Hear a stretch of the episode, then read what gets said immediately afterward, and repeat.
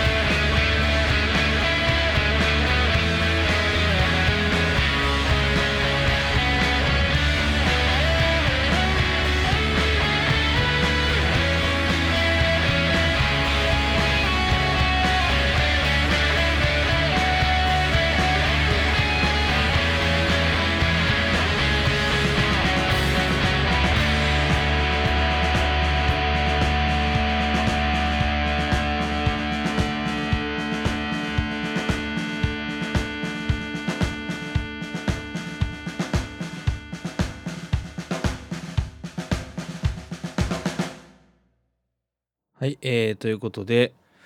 いきなり、えーアルバムの1曲目の100万周年という曲からスタートしたんですけども、えー相当久しぶりに3ヶ月以上ぶりの更新になります、ペット山口のウェイティングルームポッドキャストです。前回の更新が去年の11月の20日頃ということなんで、もう本当に3ヶ月以上空いてしまって、えー非常に間が空いてしまったんですけど、まあ、あの、訳がありましてというか、まあ、あの、レコーディングのいろいろが終わりまして、えーアルバム発売までのいろいろと準備とか、えーいろいろと詰め作業をやっていたらもうちょっとポッドキャストの更新がまあなかなか追いつかなくてですね。あとまあ僕のちょっと個人的にまあ自分の仕事の方も普通に忙しかったりとかまあいろいろあったんですけどちょっと随分間が空いてしまいましたが、えー引き続きポッドキャストの方も、えー頑張っていきたいなと思っています。えっとまあ通常のような対談会みたいなものもちょっと収録済みのものとかもあったりして、えーまた、えーバンバンちょっとこれから更新はしていきたいなと思ってるんですけども、えひとまず今回の更新はですねすで、えーに、え告知の方ももうスタートさせていただいてるんですけども2016年の3月9日もう間もなくに迫ったんですが3月9日に、えーベッドの4枚目の、えー新作新しいアルバム「えー、ビアノーウェア」というアルバムがリリースになります。で、えー早速ちょっと今1曲目の「100万周年」という曲を聴いてもらったんですけどもリリースが間近に迫ってきたという中で、えーちょっとリリースに向けてのまあこれから、えーポッドキャストの中でもいろいろとそのアルバムに関して紹介とかもしていけたらなと思って、えースタート改めて再スタートを切ったというような形になります。まあ、あの制作過程とかの話はちょこちょこしてたかと思うんですけども、まあ、あのやっと出来上がりましてですね、えー今まさに最終発売までの、まあ、PV を作ったりとかみたいな作業とかも最後の詰めまで来てるんですけども、えーそんな中今回はアルバムのですね、えーと発売に伴って、まあ、ちょっとインタビューみたいなことをちょっとしていただきましてあの、まあ、すでに、えーと2月の25日ぐらいから、えーと配布になっていると思うんですけども、えーとフォローアップっていうフリーペーパーがございまして全国の、まあ、ライブハウス等々で手に取っていただけるような形になっているフリーペーパーですけどもそちら用の、まあ、インタビューの企画で、えーこのポッドキャストにも以前も登場してくれた、えーと、MyX の古高君にちょっとインタビューをしてもらうっていうような企画をちょっとやりました。でフォローアップのインタビュー自体は、えっ、と、まあ、見開き A4 の1ページとかしかないので、えっ、と、文字数にしても2000文字か3000文字ぐらいしか、まあ、ないんですけど、実際このインタビューっていうのを、まあ、2時間にわたっていろいろ収録してまして、結構まあ、古高君自身が、えー僕らベッドのことも非常に古く結成の時から知ってくれてるっていうのもあるので、ま、いろいろ深い話を、えーまあ、できたっていう部分があってですね、まあ、これあのインタビュー企画自体も、まあ、古高君の方からもちょっとこっちに投げてもらって僕らの方からもぜひお願いしたいっていうような形でやらせてもらったという経緯があるのでちょっとまあ完全版という形で、ま、ほぼほぼほぼほぼノーカットに極力近いような形でちょっとポッドキャストの方で、まあ、音声の方を上げれたらなということで、えー今回オンエアさせてもらいます。で、えーとまあ、すでにちょっとアルバムの1曲目をかけてみたんですけどいかがでしょうか。えーでまああの2時間ぐらい喋ってるので、えー、とちょっとポッドキャスト1本にするのは長すぎるので前編後編に分けてお送りしたいと思っています。とじゃあ、えー、とせっかくなんで、えーこれをその聞いてもらう対談を聞いてもらう前に、えっと、一応じゃあちょっとアルバムの宣伝だけしておきたいなと思ってます。えっと、2016年の3月9日に、えー bed の via nowhere というアルバムが発売になります。4枚目のフルアルバムになります。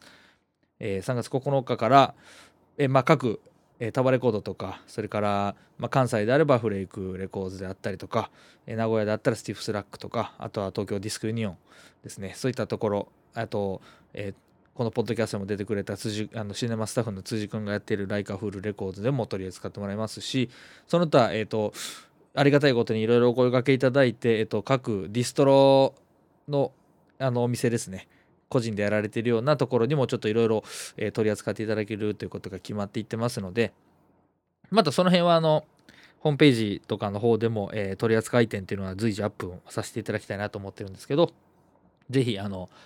現物手に取ってみたら見て見ていただけたらなと思います。ちょっと今はまだ、えっと、ミュージックビデオとかは上がってなくて、現状チェックしてもらえるのは、えっと、まあ、友達の土土屋くんが作ってくれたアルバムのトレーラーがあって、さっきかけた1曲目の100万周年という曲とか、まあ、チラ聞きできる1分半ぐらいのトレーラーなんですけど、あるので、それをチェックしてもらえたらなと思います。でそれに伴って一応まあレコ発ライブというのも、えー決ままあ、多くはないんですけど決まってましてですね、えっと、一応まあずらっと言っていきますと、えーまず3月の19日直近は京都のアバンギルド、えーこれは、えーまあ、自分たちの企画になっております、えーバットのレコ発だけでなくて、えー札幌のザラメの、えーレコ発そして東京のティアラの、まあ、レコ発ツアーも兼ねております。でもう一つ、え東京からオスラムというバンドが出て、まあ、京都関西外のバンドが3つ出るような僕らとしてもちょっと異色の企画になるんですけど気合入った企画なんで、えザラメティアラオスラムベッドの4バンドで3月19日京都アバンギルドあります。でその次が4月の24日のこれは日曜日なんですけど岐阜の柳瀬アンツというところで、えーマイ・ヤング・アニマルという、えーバンドの企画になります。あと Me と Good Luck with Your Fan でやってます。そして、えーその次が5月の7日。これも、えーと自分たちの企画になります。東京の下北沢シェルターでメールゴートとハローホーク。まあ同世代の仲のいいバンド2バンドを招いてスリーマンでやります。シェルシェルターですね。で、えーと5月の21日、えーこの日が金沢のメロメロポッチでやります。これはまた詳細は、えーすぐ追って発表したいなと思っております。でその次、えー6月の4日これが、えー名古屋の今池ハックフィンでこれは、えっとまあ、昔から友達の、えー今ベルトスリップっていうバンドやっているパイクという、えーやつの企画で、えースレッドヤンと、えースレイブドライバーとそしてベルトスリップと僕らと。いうような形で4バンドなっております。作品でやるということで結構気合も入っているということも聞いているのでこちらも楽しみにしてもらえたらなと思います。そしてその次が7月の9日ちょっと1ヶ月空くんですけども7月の9日は札幌のカウンターアクションでクラブカウンターアクション、えー僕ら実は行くの初めてで、えっと今までスピリチュアルラウンジとサウンドクルーでしかライブさせてもらったことないんですけど、えーついにカウンターアクションに出ることになりました。えっ、と、ちょっと感無量な感あるんですけど、えーこれは、またこちらも詳細は追って、えー発表になると思うので、また、えー詳細固まり次第告知させてもらいたいなと思ってます。で、その次が7月の30日。で、今のところ一応これがラストになってるんですけど、えー岡山のペパーランドで、えーこれは、えーまあ、友達のフォークスというバンドの安藤君の企画になってます前に岡山に、えー、マイ X と一緒に行った時と同じ、えーフォークス企画のペパーランドになってますあの時もすごい楽しかったんで期待してますという感じです、えーひょっとしたら、えっと、あと1本か2本ぐらい、えー追加になる部分がある場所があるかもわからないんですけど現状とりあえずちょっとバンと告知させてもらったのはこの計、えーと7本ですかねなりますんで、えーぜひこちらも合わせてチェックしてもらえたらなと思っています。じゃあ、まあ一応告知も終わりましたんで、えーじゃあまず対談の前半部ですね、聞いてもらえたらなと思います。一応あの最初は、えっと、ちょっとバンドの成り立ちの部分とかそういったところから今作に至るまでのまあみたいな一応テーマ的にはそんな感じで前半話してみいるのでよかったら聞いてみてください。どうぞ。じゃああの、まあ、一応今日は、えーとまあ、特別編というか、まあ、アルバムの発売ということでちょっとまあ僕らの方からもお願いするような形であの、まあ、インタビューというか、まあ、そのアルバム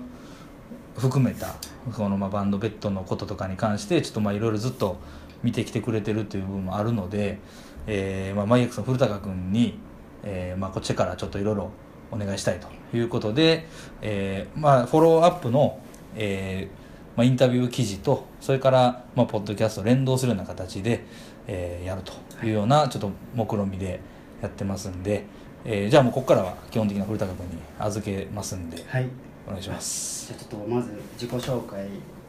を、と、マイ X というバンドをやってます。古高と言います。よろしくお願いします。します。じゃあ今日は、えっと、ベッドのお二人に、まあ、ちょっと僕から、まあそのまあ、インタビュー経験とかもあるわけじゃないんですけれどちょっとまあ直訴しまして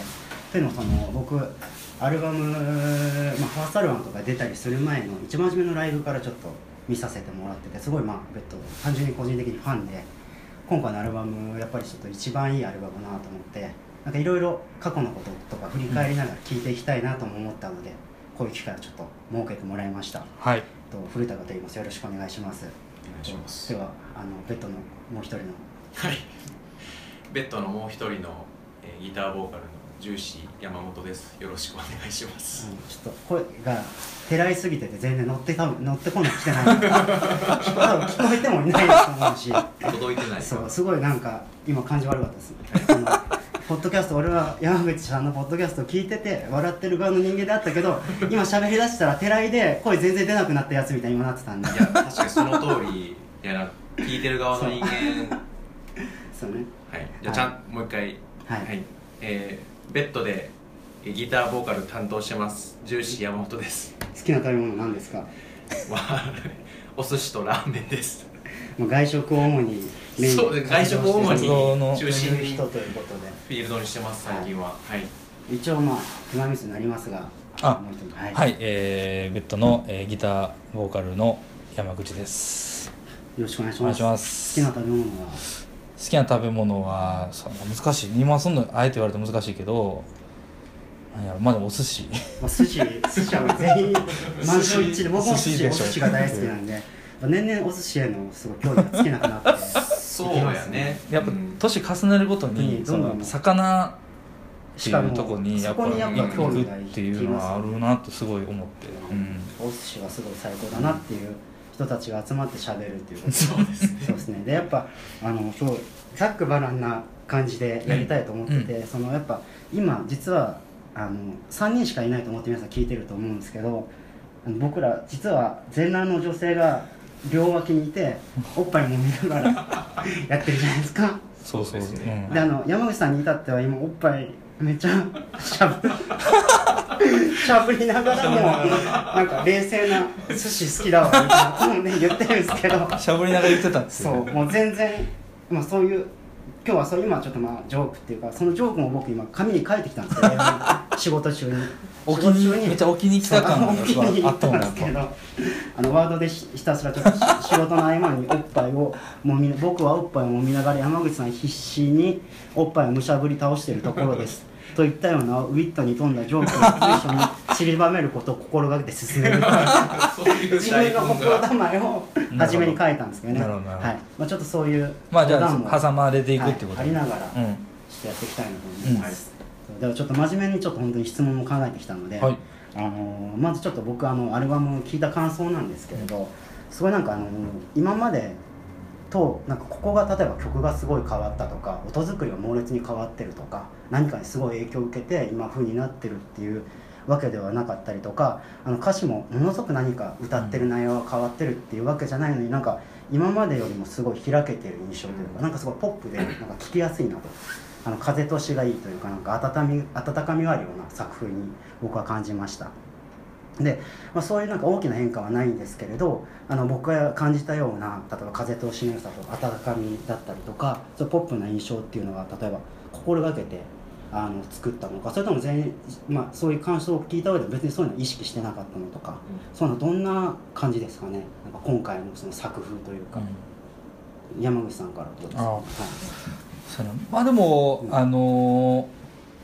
別にこうみんなで話し合ってこうしようとかっていうことはまあもちろん全然ないんやけど、比較的ななんていうのやっぱりここまで前の、まあ、特に3枚目を作った時に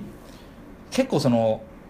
そこまでのまあ自分らの、まあまあゆまあ、武士っていうか、はいまあ、そういうなんか自分ららしさみたいなところは結構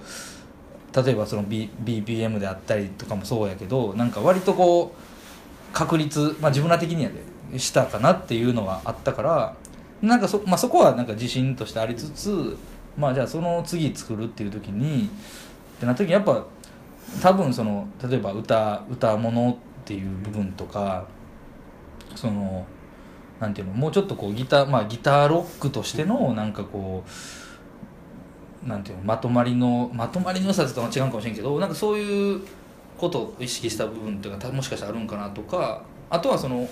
曲の作り方とかももうほんまに前の3枚目まではもうほんまにひたすら4人でスタジオに入りああでもないまあでもないこうでもないですが、まあ、出し音を出して、まあ、それをこう形にしていくっていうのが多かったんやけど結構今回はまあ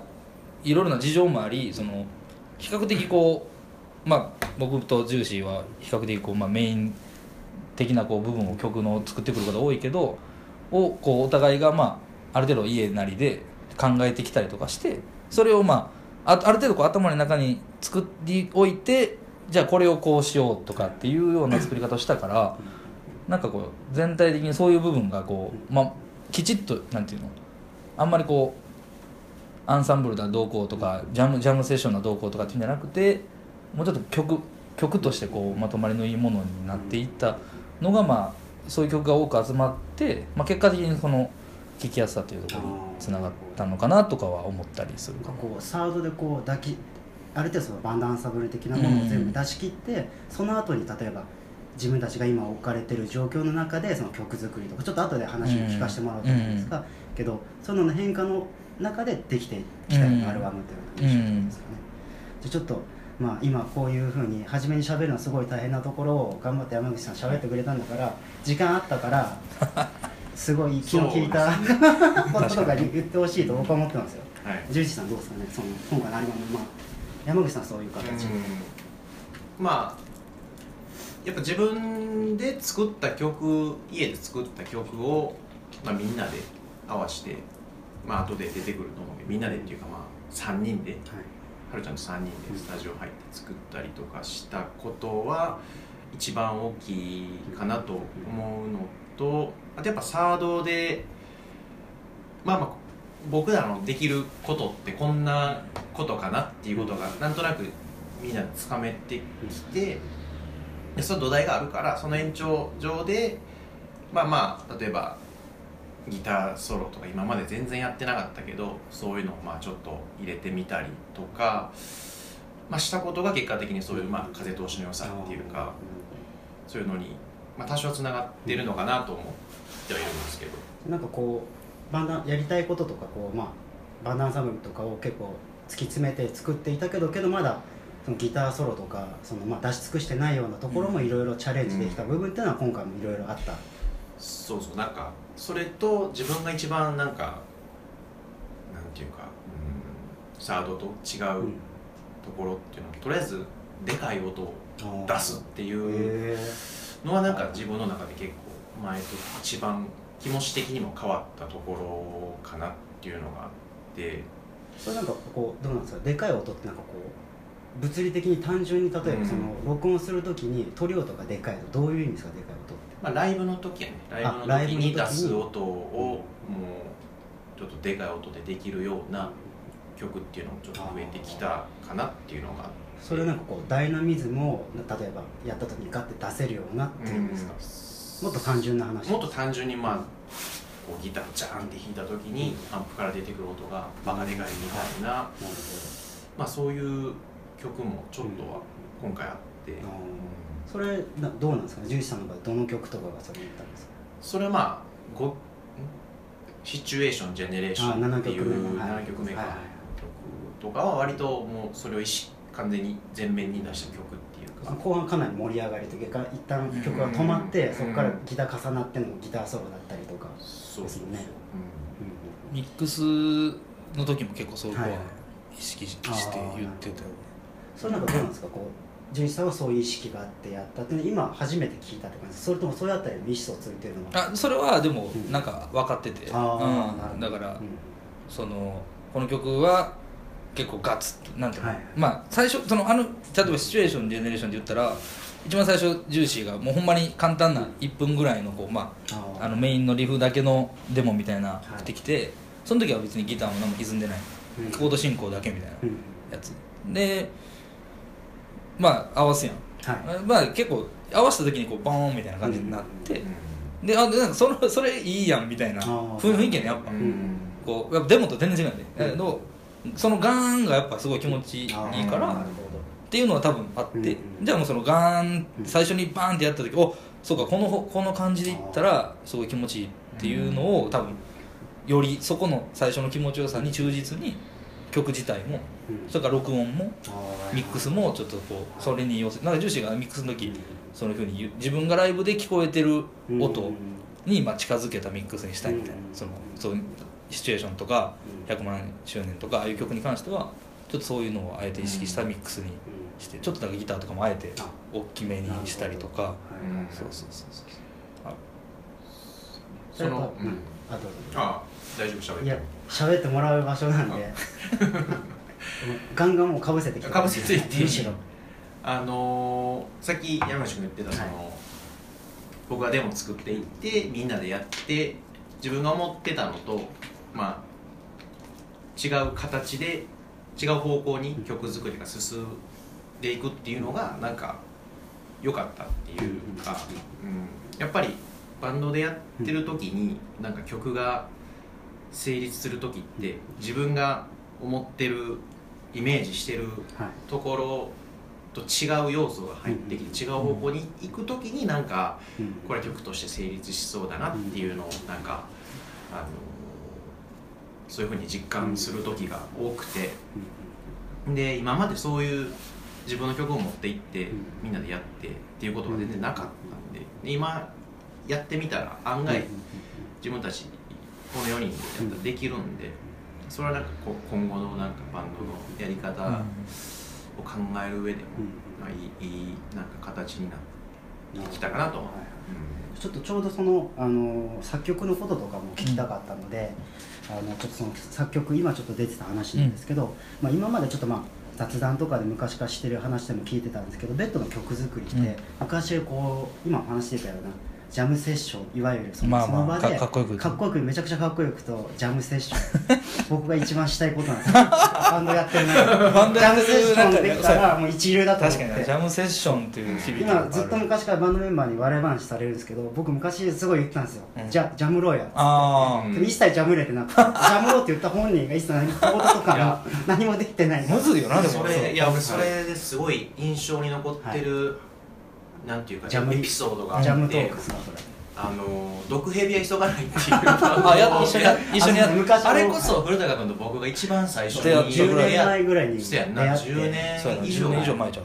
前にこっちに来て僕京都来てすぐそのあの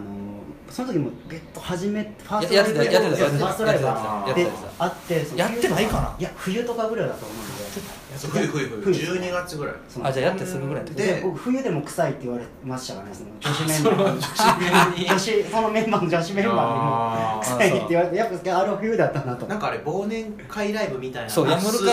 カかな。やる。スタジオ数でスタジオ数でやったよな。あのいや京都のあの劇場ハードコアのもうトップに君臨し続けてる劇 場劇場。ヤムルカという 伝説的なバンドがその時やってくれたんや。スタジオライブそう忘年会ライブをそうやそうやそうやそうや結構伝説的なバンドが出てたんですよねその時は。そうや。あの京都のアスファクター4と言われてたキトラクキトラクそうやな。であったりとかそうそう。そうですね。あとあと僕がやってたその2円っていうそうやあーニオンでさニオンそっかあの時そっか。あと僕トングーさんとやってたリブリブブルユニバースも出てたよな出てました出てましたそれ古高君もメンバ僕ーベースベースの。はい。おめっちゃおもんなさそうに別に めっちゃ覚えてんの俺。やってたなっていうなんか変な形のベースいやあそあそうなんですよ。グレーのなんか。のやっててそのちょっとてらってた人の気持ちを踏みにじるようなことを平気で 何もできないくせに当時はしてたんですよ。でそうその時に、はい。その「ドケベア急がない」っていうバンドを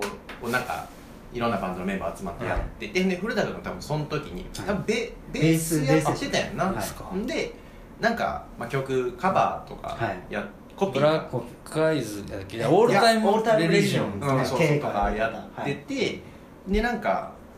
その練習が終わってうん休憩みたいなのがあった時、うん。古田君がおもむろにギターを弾き出して、うん。うん。うん。で僕ベース持って、うん。なんかあそれこそセッションセッション。みたいな、うんいやもう古田君も不協音しか弾いてないからもう全然。あ合わへん。なんかそう。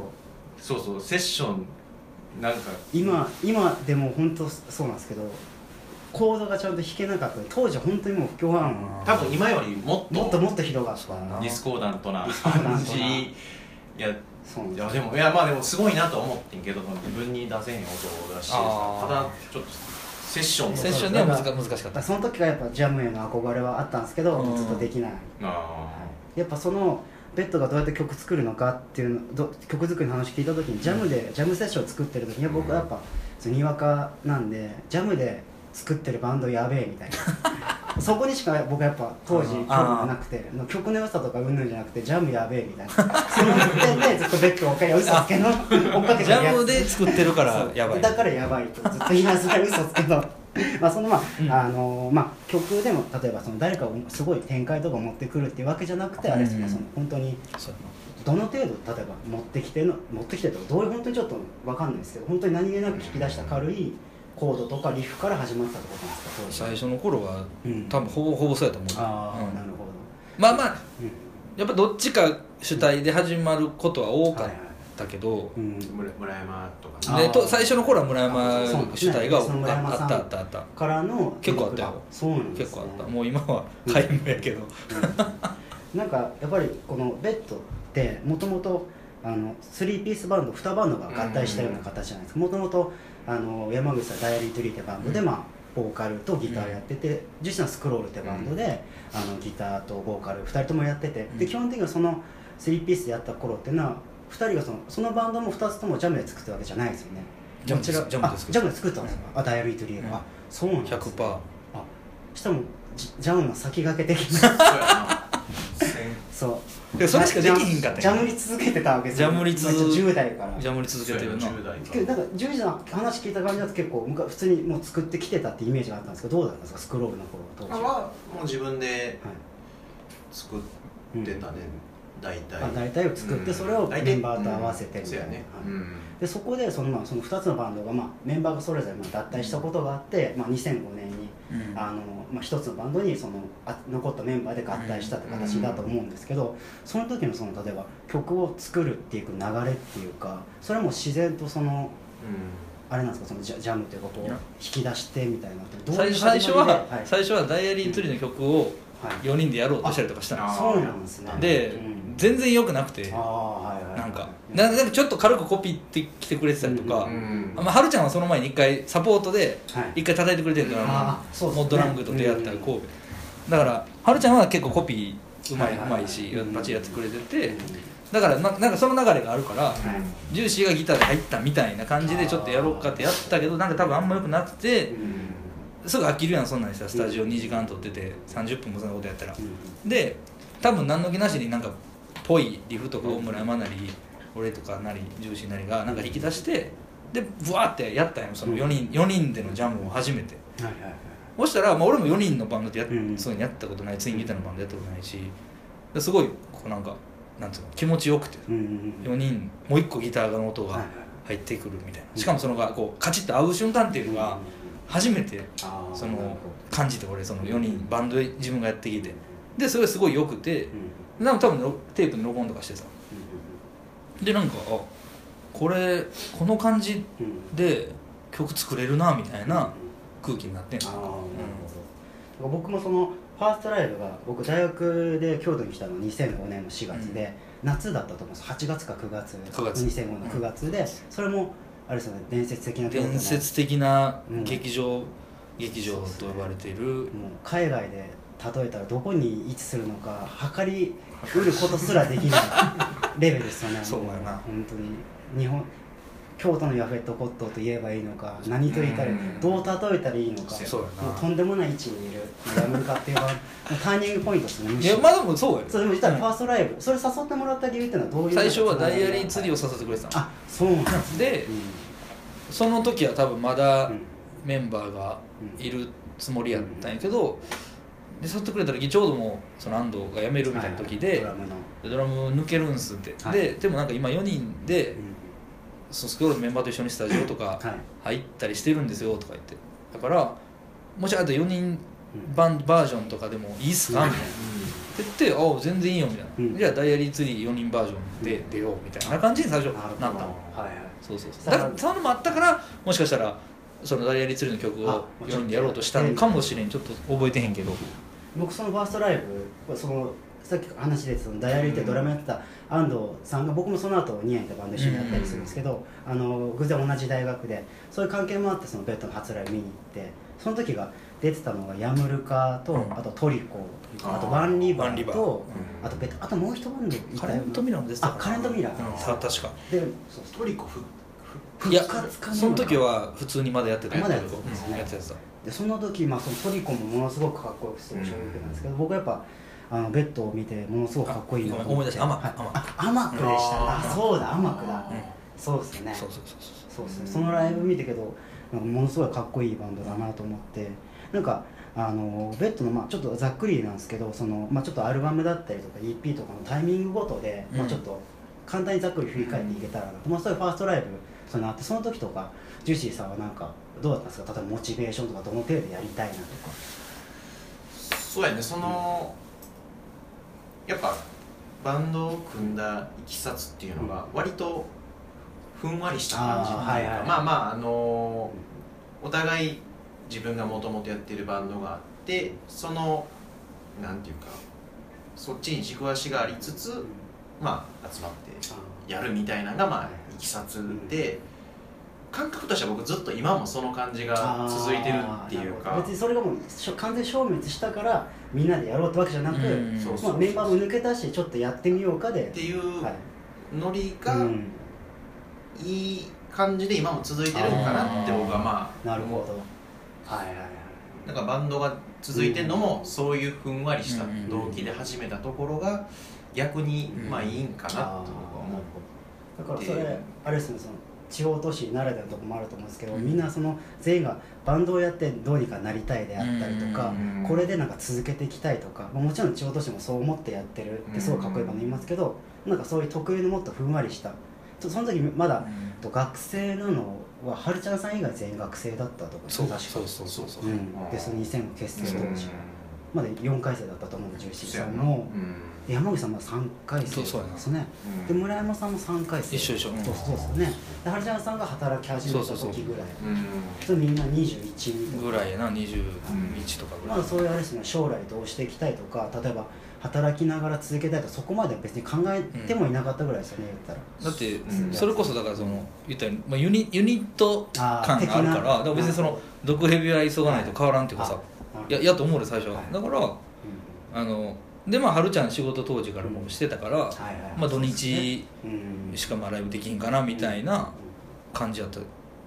ん。ぐらいで別にそのこっから先じゃあ曲作って音源作ってとかなななんもそんなうん。別に思ってもないしみたいな。まあでも4人で音出すの楽しいしうん。まあライブ呼んでもらえたらなやりたいしみたいな。なんかその感じやったもんなんかそれでそのまあ前あの魚津さんと対談した時もちょっと山口さん言ってたと思うんですけどやっぱりそのベッドのなんかこう転機になったんで見てる側からもちょっと感じたのでやっぱあの Z が来た時にうん。僕が大阪ハードレインのライブ見に行ったんですけどうんうんうんあれが2006年の1月か2005年の12 2005年月。11月あ11月ですよね、そしたらもう結成してから数回3回目三3回目のライブ。で僕もなんかその時バッと見た時にちょっと本当にまあ度肝を抜かれたみたいなことを山口さんにメールしたらその後すごいいじられるみたいな。なんかめっちゃキキモいメール来た。あの時僕すごい寺井の塊みたいなやつがすごいエモい気持ちになってよかったっすわっつったらみんなの前であのメールめっちゃキモかった。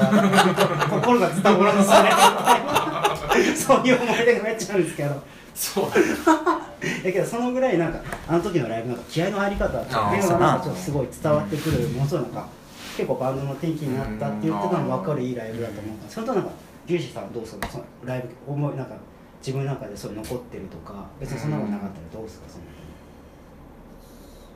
そうやなそのやっぱ Z のライブも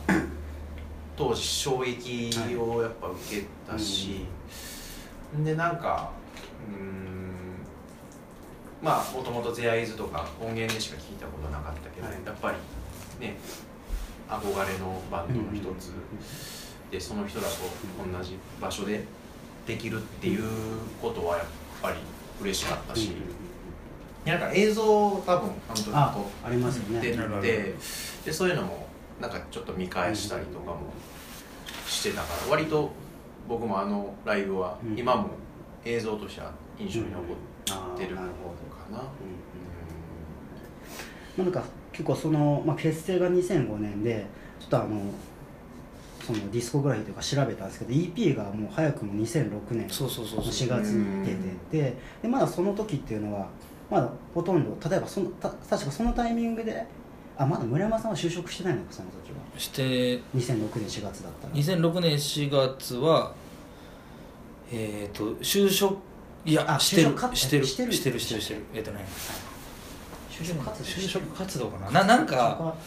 何かをでもそうだ EP を発売するライブの時にねラあいつッツビルの時が何かその旦なんか村山さんが坊主になる事件ああいつだからなんかミスして。半年早くなんか研修生バイトみたいなんで働いてたよね。坊主なっそうて。なんか坊主になって意味意味わかんわけがわからん。一人だけなんか悲壮感漂わせてなんか坊主になってるやついるみたいな。そういうなんかやばい状況にななってて。そうやそうですよね。けどなんかこうまだその2006年の時って、まあまあ、自分も学生だったのもあったしそんなにまだメンバーの感じが劇的に動いてる感じっていうのはなかったんですけど、うんなんかちょっと飛ぶんですけどあのファーストが2008年の4月なんですけど、その頃ってまだジューシーズは確かインインにその時は行ってたと思うんですけどまだ学インですよね。生や学生で山口さん俺もまだ学生やってるど。うですかファーストアルバム出した時のそのじゃあまたそそのファーストってあの、うんあの Is Collage Collective って名古屋の香織さんのレーベルから出したと思うんですけど、まあそのちょっと簡単な経緯だったりとか、うん。出した当時ってどんな感じでしたか？ねそうなあのーまあなんか EP まあさもともとその俺がその diarytree っていうバンドをやっててでまあスクロールと、まあ、後半よくはい。しょっちゅう対バンしてその dot line circle の企画とか STIFF SLACK の企画とかを、まあ、任せしてもらうその、まあ、アップカミングがそれ前にそういうことやってたのを、まあ、引き引き継ぎみたいなのをしてもらってやってもらって、まあ、さっきもちょっと話戻るんだけどその Z の企画も、うんうん。そのもともとアップカミングのその福本さんから「Z 呼ぼうや」みたいなはいはい。話をし俺らにしてくれて、うんうんで始まった話。あそうそうだから福本さんからのそう。言ってるわ。へー。呼ぼうみたいな。あそうそうやねでもアスメヤスつながりでそのうん魚津さんとか知ってるしみたいな、はいはいはい。でなんかそういう流れででアップも2日とも出てるんだうんうんうん。っていうのもあって。なんかそういうのもあって多分感慨深い今そういうのなくて。なるほど。そうそうそう。それまでやってたバンドで、うん。っていうのもあって。でえっとダイアリー釣りの時からうん。ドットナインサークルのお手伝いとしてよく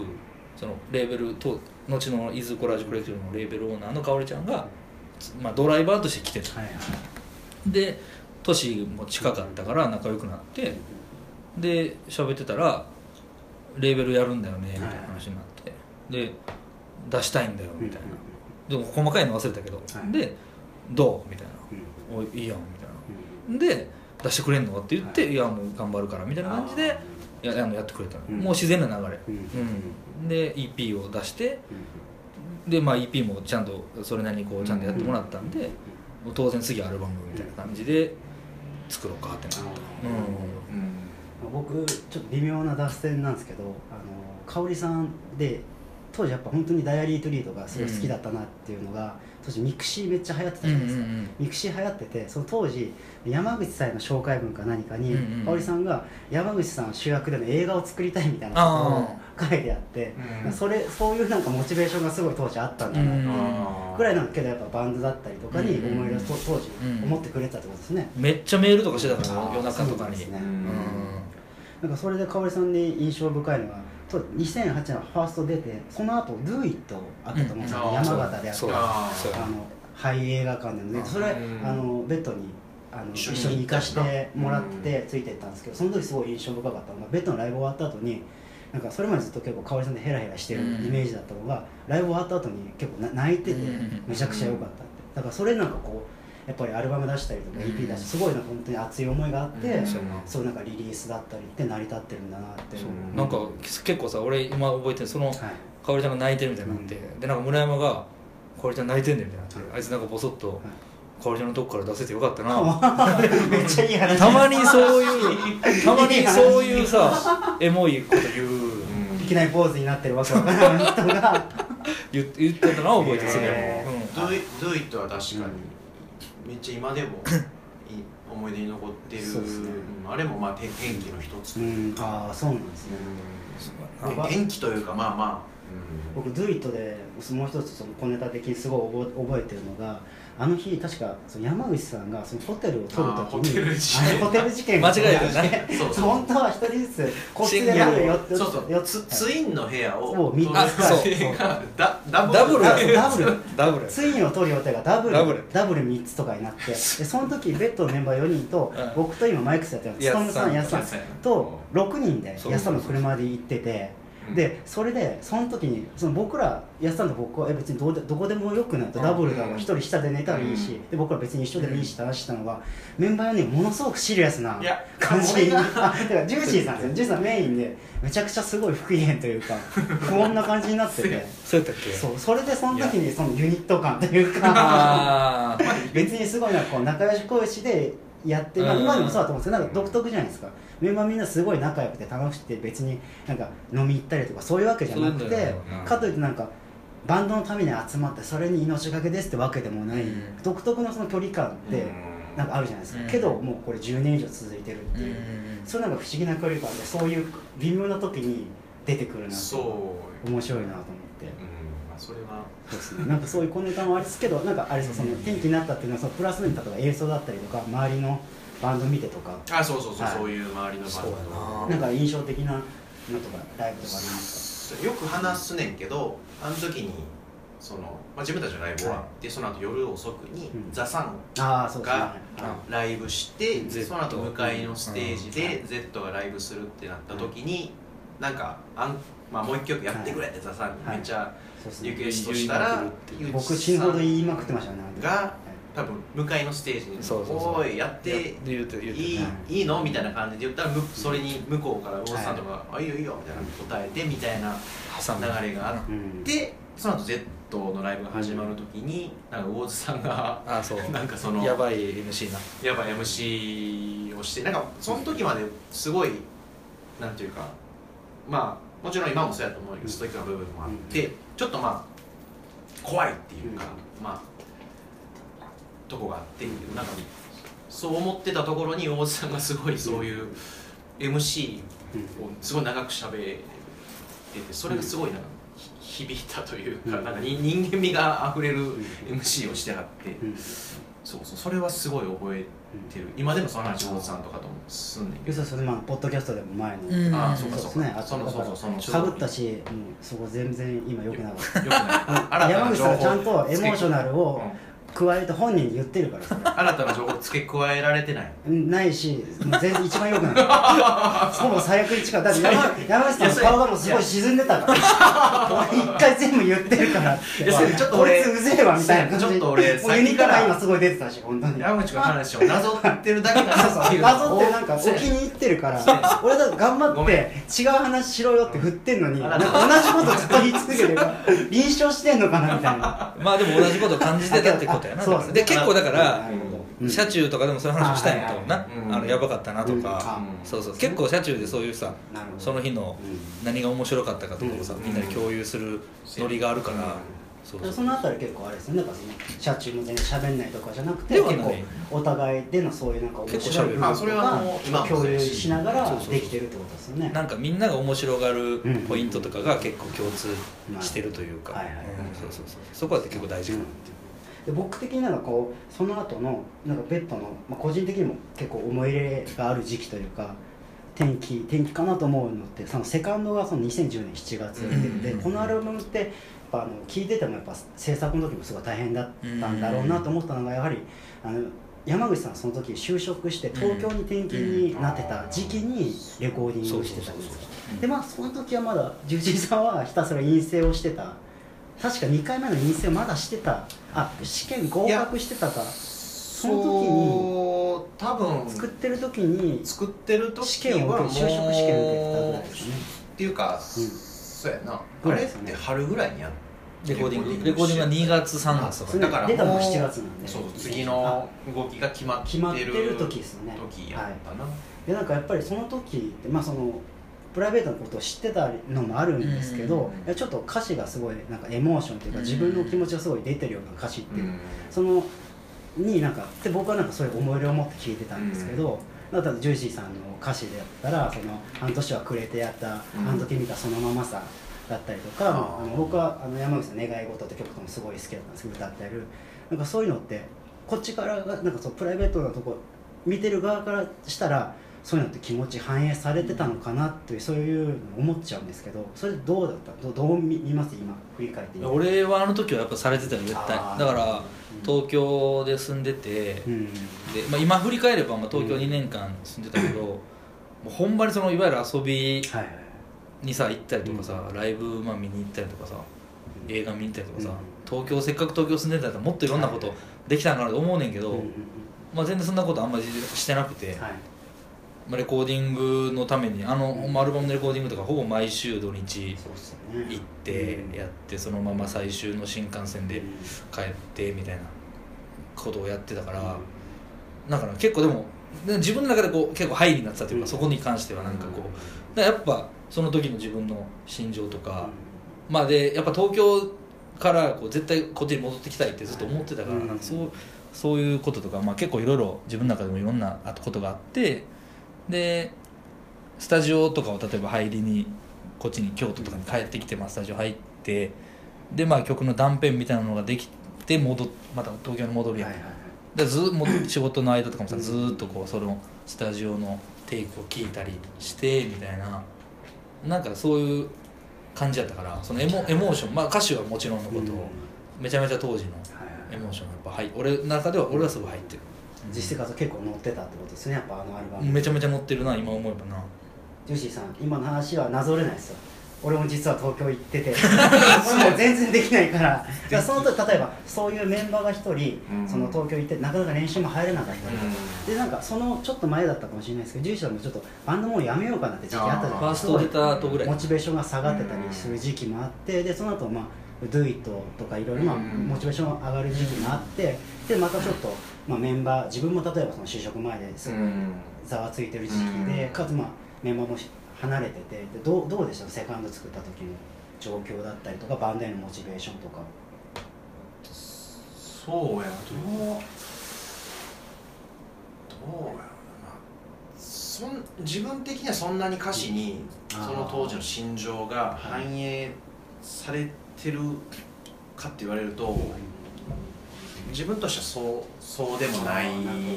あんまり気にしてはなかったうんのと、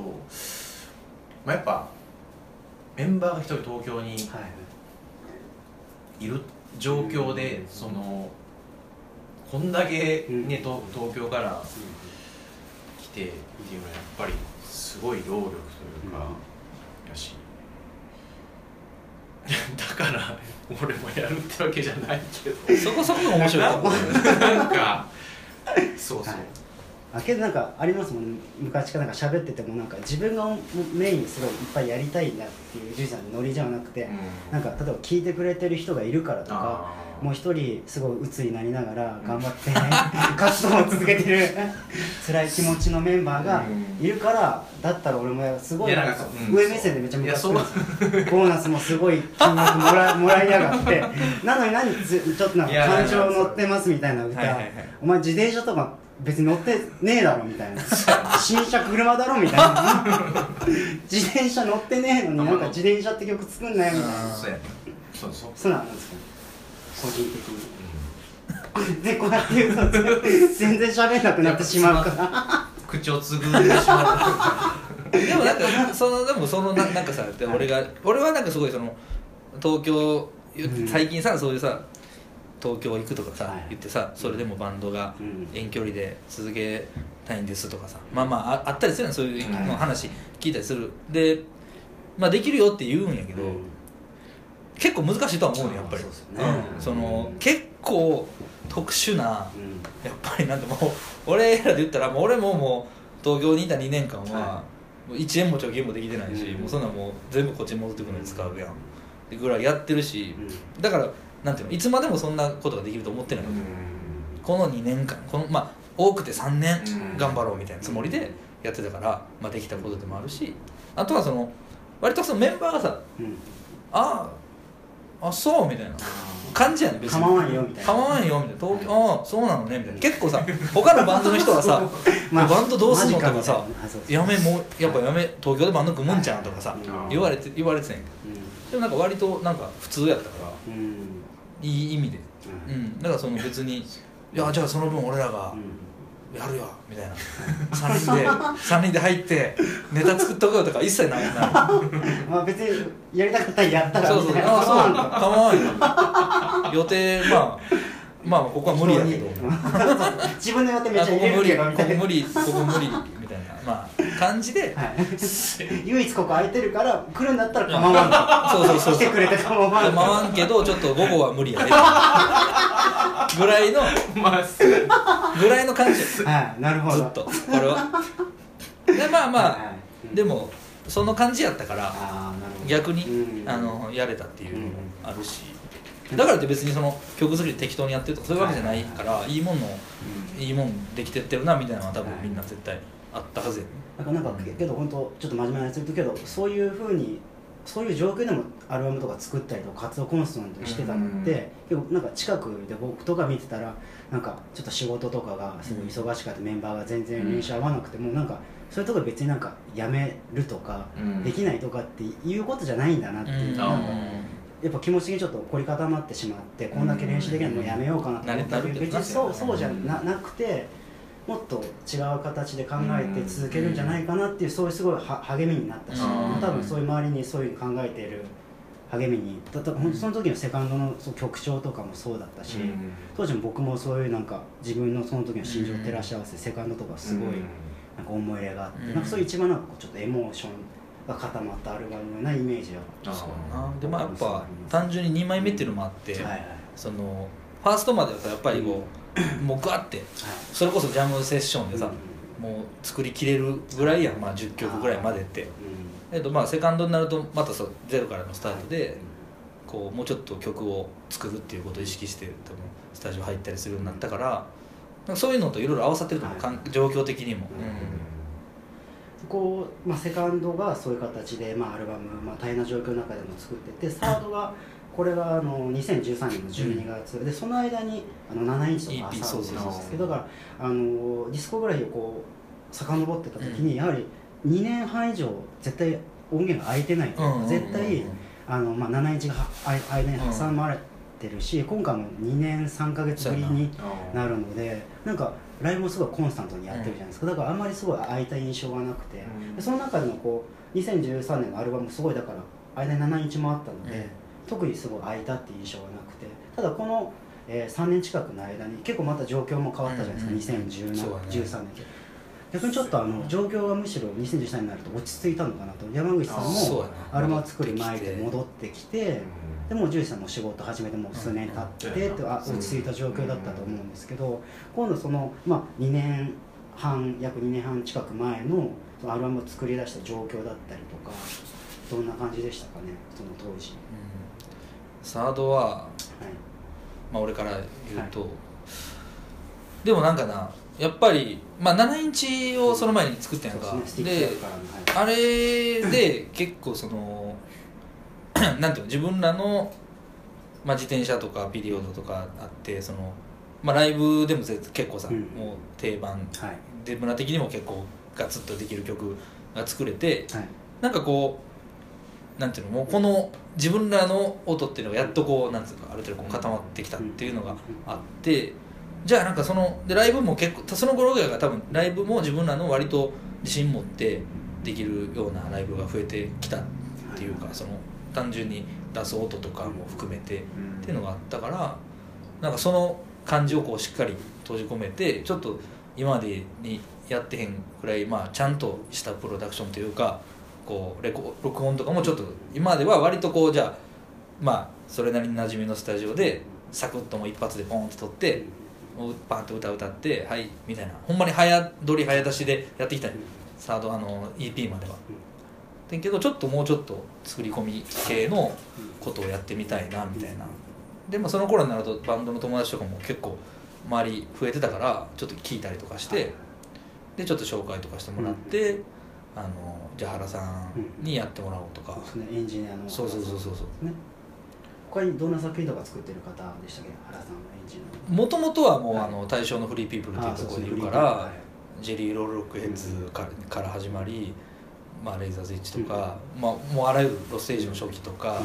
まあもうあらゆるバンドを手掛けて今はもう近いバンドそうやね近いバンドってうんカードとか、うん。まあしょえーそうやね。はい、それはカード取った後でそうそうそう。ですね。でその流れで。カードのうん。清水さんにちょっと紹介してもらって、清水さんから言言ってもらったのが原田さんと一回やってみたら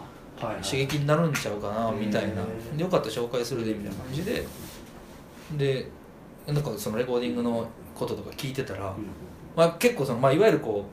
う、まあ、プロうん。プロ感のあるというか、まあ、言っちゃうと、ん。みたいなそのやり方で撮るっていうのを聞いてたから、まあ、そのやったことないし、はいはいじゃあちょっと一回やってみるかな。ん。か僕もそのサード取った時の話を聞いた時にすごいなと思ったのが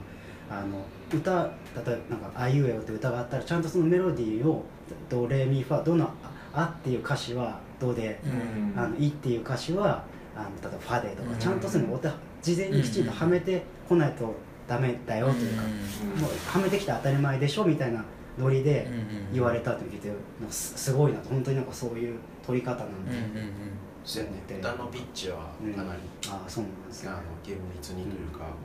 ジューシーさんどうですか？その例えばその原さんに取ってもらったこととか、その時まあ例えば状況だったりどういう気持ちでサードに向向かったかとか。そうな。ぞってもいいっすよ。謎もはや。そそのレコーディングをするときにそれこそ今やった歌の、うん。まあピッチをはいかなりまあ厳密に自分でも気づかんような、はい。そういう細かなところまで言ってもらって、はい。こういう詰めることができたの そうちょっはと本当ガチなぞりしてるじゃないですか。これなぞってる？えわかんないです。ちょっとわかんない。ちょっともう一回し喋ってみてくださいそうやな。これ高君の言ったことはなぞってるな今。あそうそうあそうか。俺は言ってない。けなん。あでもでもでもそういうのでかかったよなその 急にいきなりラーメンの話をしだしたらいいんじゃないですか。聞かれて俺らだからさそのはい。ジャムで作ってるっていうのもそうやけどさ割とこうだから何の気なしにやってたわけよ。はい。録音も。だからほんま今聞き直してもさその「スティルドン EP」とかさうん。まさにそのその時のもはい。うもうリズムは走ってるし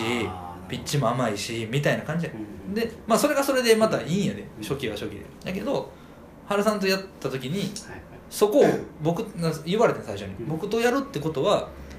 そそこからもう一個上のらところに持ってきたいっていうことですよねと。やったらガンガン言うよと。じゃあ歌のピッチもそうやし、はいはいリズムの走りとかもそうやしもう極力、まあ、もちろんバンドの良さは消さへんけど言う思ったことは言っていくからねみたいな。でもまあでもそういう環境でやってみたいなと思ったからそんなんでも別にそんなプロの人に比べたら全然やと思うけど、言うこともな。所詮俺らはそういうあれやけどでもなんかやっぱり今までにないあえこここれあかんとか